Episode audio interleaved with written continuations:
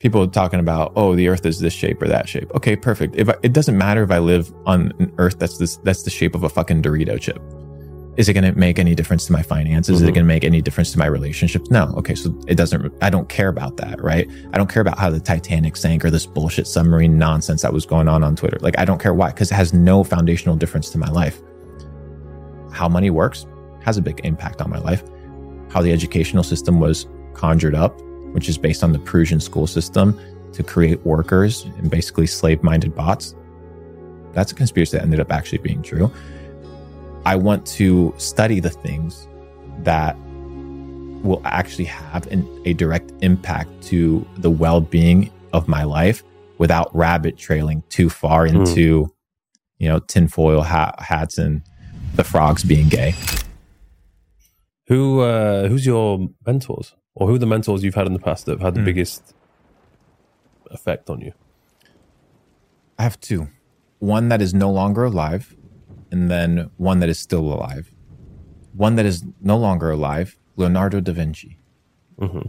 I studied da Vinci a lot uh, because at his time, he was considered a crazy man.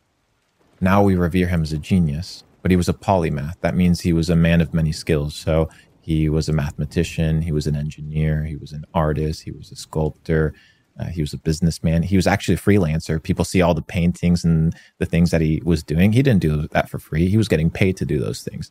But at the time, he was considered a freak by many people. You look at, for example, the the painting of uh, the Last Supper. Right? It was actually painted in a church or in, in a building. It was a commissioned piece of piece of work. It wasn't painted, you know, for his goodwill, and that uh, ended up turning into a stable, like where they would put horses. So this piece of art that we revere as a massive uh, part of humanity in, in the arts, and it was once, you know, the graffiti of a stable, and That's, it's absolutely wow. crazy to think about. But at the time, he was misunderstood. So I studied Da Vinci. Uh, da Vinci has this incredible quote. He says, famous quote. He says, "To develop a complete mind, study the." So- Let me say it again. I was gonna. T- I was gonna. I, I, I some, when I when I think of Da Vinci, it's just fucking crazy. But anyways, Da Vinci famously said, "To develop a complete mind, study the science of art, study the art of science, learn how to see, realize that everything connects to everything else." What does this mean? This means that he understood that he could study art in a scientific way and he could study science in an artistic way. And that what he was told reality was, wasn't the way that it was. Maybe we perceive reality by the constructs that we've been given and not for what reality actually is.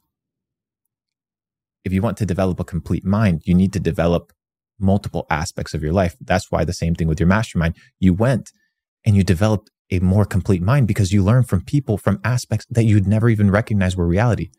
Learn how to see, realize that everything connects to everything else. Mm-hmm. So, how you do fitness is how you do business. How you take care of your girl is how you're going to take care of your customers. How you're honest with yourself is how you're going to be honest with others. Everything connects to everything else. So, Leonardo da Vinci, massive inspiration, mentor to me. The second one is an OG, OG, OG digital marketer he's no longer kind of like on the pinnacle, but his name's Jay Abraham. He was uh, doing million dollar masterminds back in the 90s when it was like actually like balling. He was doing like million dollar days.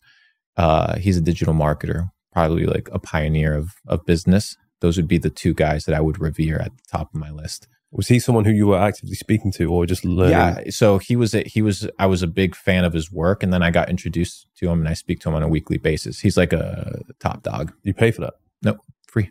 Okay. Yeah, relationships rather. Nice. God.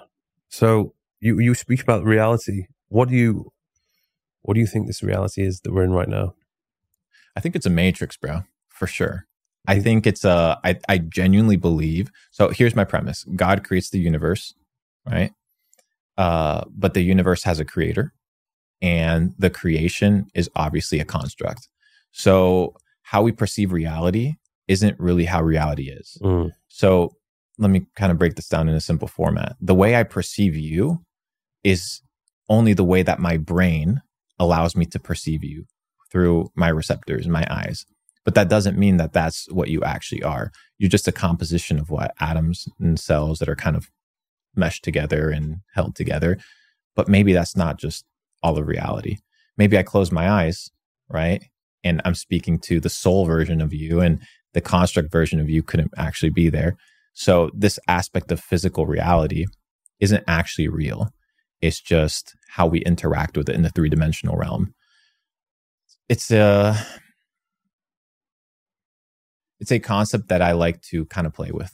Mm-hmm. But uh I like the idea of there being a creator and a higher power that we are accountable to for our actions and for our uh, way of living.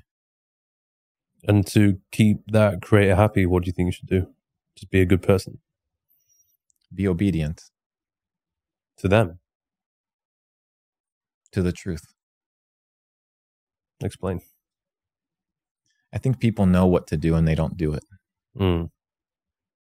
I think many people lie to themselves. They know what truth is and they avoid it. They know what good is and they avoid it. Uh, we live in a world where there's no such there's people that do not want to be held accountable to this idea of there being an absolute truth right everything is good everything is bad but you know there's things that we can all unanimously agree to that are bad you know if you go out and rape a woman that's bad. Unanimously. Yeah some cultures may accept it. Doesn't mean it's good. So what is it what is that moral trigger inside of us that tells us that that action is bad? You are you religious? No. No. I re- religion to me is a construct of how other people have been in relationship with god. I am a so so a couple years ago i had a conversation with god i i believe it to be a genuine conversation and i was reading uh, have you read have you read the bible by chance I recommend everybody's saying I should do that. Okay, then so so maybe that's God telling you to read it. So there's this. Have you heard of King David? You've heard of the Star of mm-hmm. David. So King David, King David has a son. His name is Solomon. There's a story in the Bible where Solomon uh, is dreaming. He goes into dream state, and God comes to him in dream state, and he says, God says to Solomon, "Anything that you want, I will give you. If you want wealth, I'll give you wealth. I'll make you the richest man. If you want kingdoms, I'll give you the kingdoms. Tell me whatever it is that you want, and I'll give it to you. And Solomon didn't ask for riches, didn't ask for kingdoms. He asked for one thing. He said, Give me wisdom. And God gave him wisdom. And after that, the riches came, the kingdoms came, and every other thing that comes with it.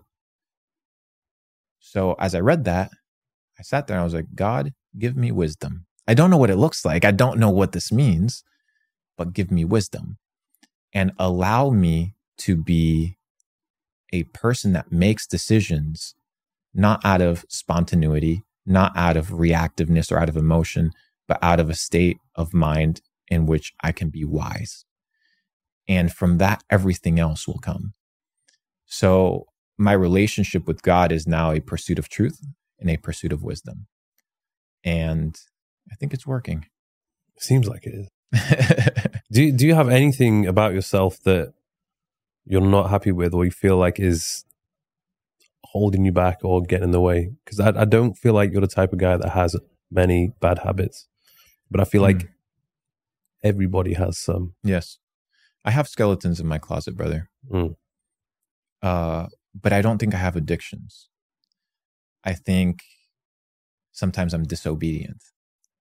What to, to yourself or to the truth? Okay. To knowing what you need to do mm. and not doing it.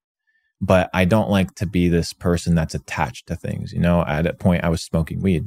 I've been sober from it. Why? Because I realized that that thing was controlling my life.